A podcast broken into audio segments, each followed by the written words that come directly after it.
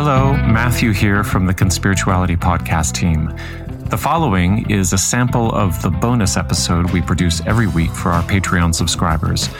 You can support our work and have full access to bonus episodes and other premium content by subscribing for as little as $5 a month at patreon.com slash conspirituality. Thanks for listening and your support, which keeps us ad-free and editorially independent. In 2001, social psychologist Jonathan Haidt put forward an interesting question to try to better understand moral intuition.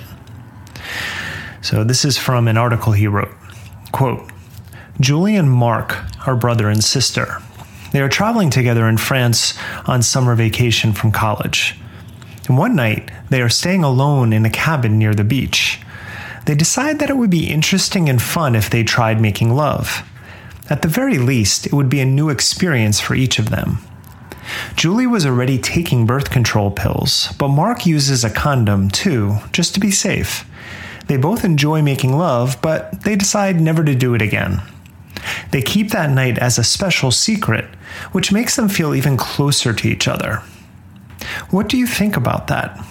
Was it okay for them to make love? End quote.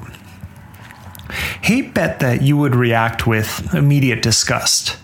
Logic doesn't really play a role given that you can't argue about the genetic dangers of a baby born through incest. Haidt made that an impossibility with two layers of sexual protection. Their enjoyment might have raised a further red flag, but in the end, they never repeat the incident.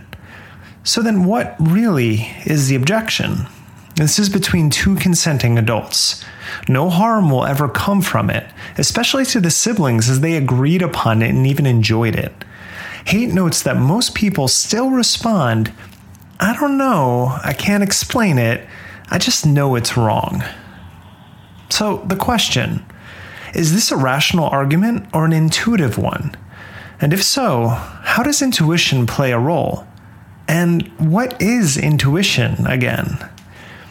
Evolutionary psychologist Deborah Lieberman followed up on Haidt's work.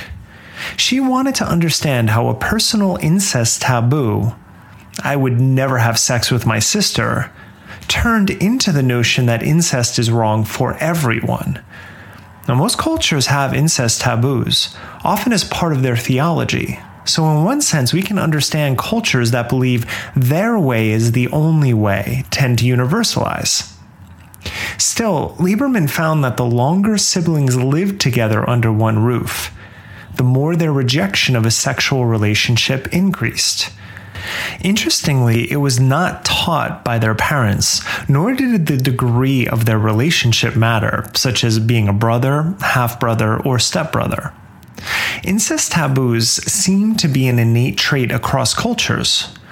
In his 2013 book, The Righteous Mind, Haidt looked even more deeply at our moral intuitions, which he believes are in some ways tribal.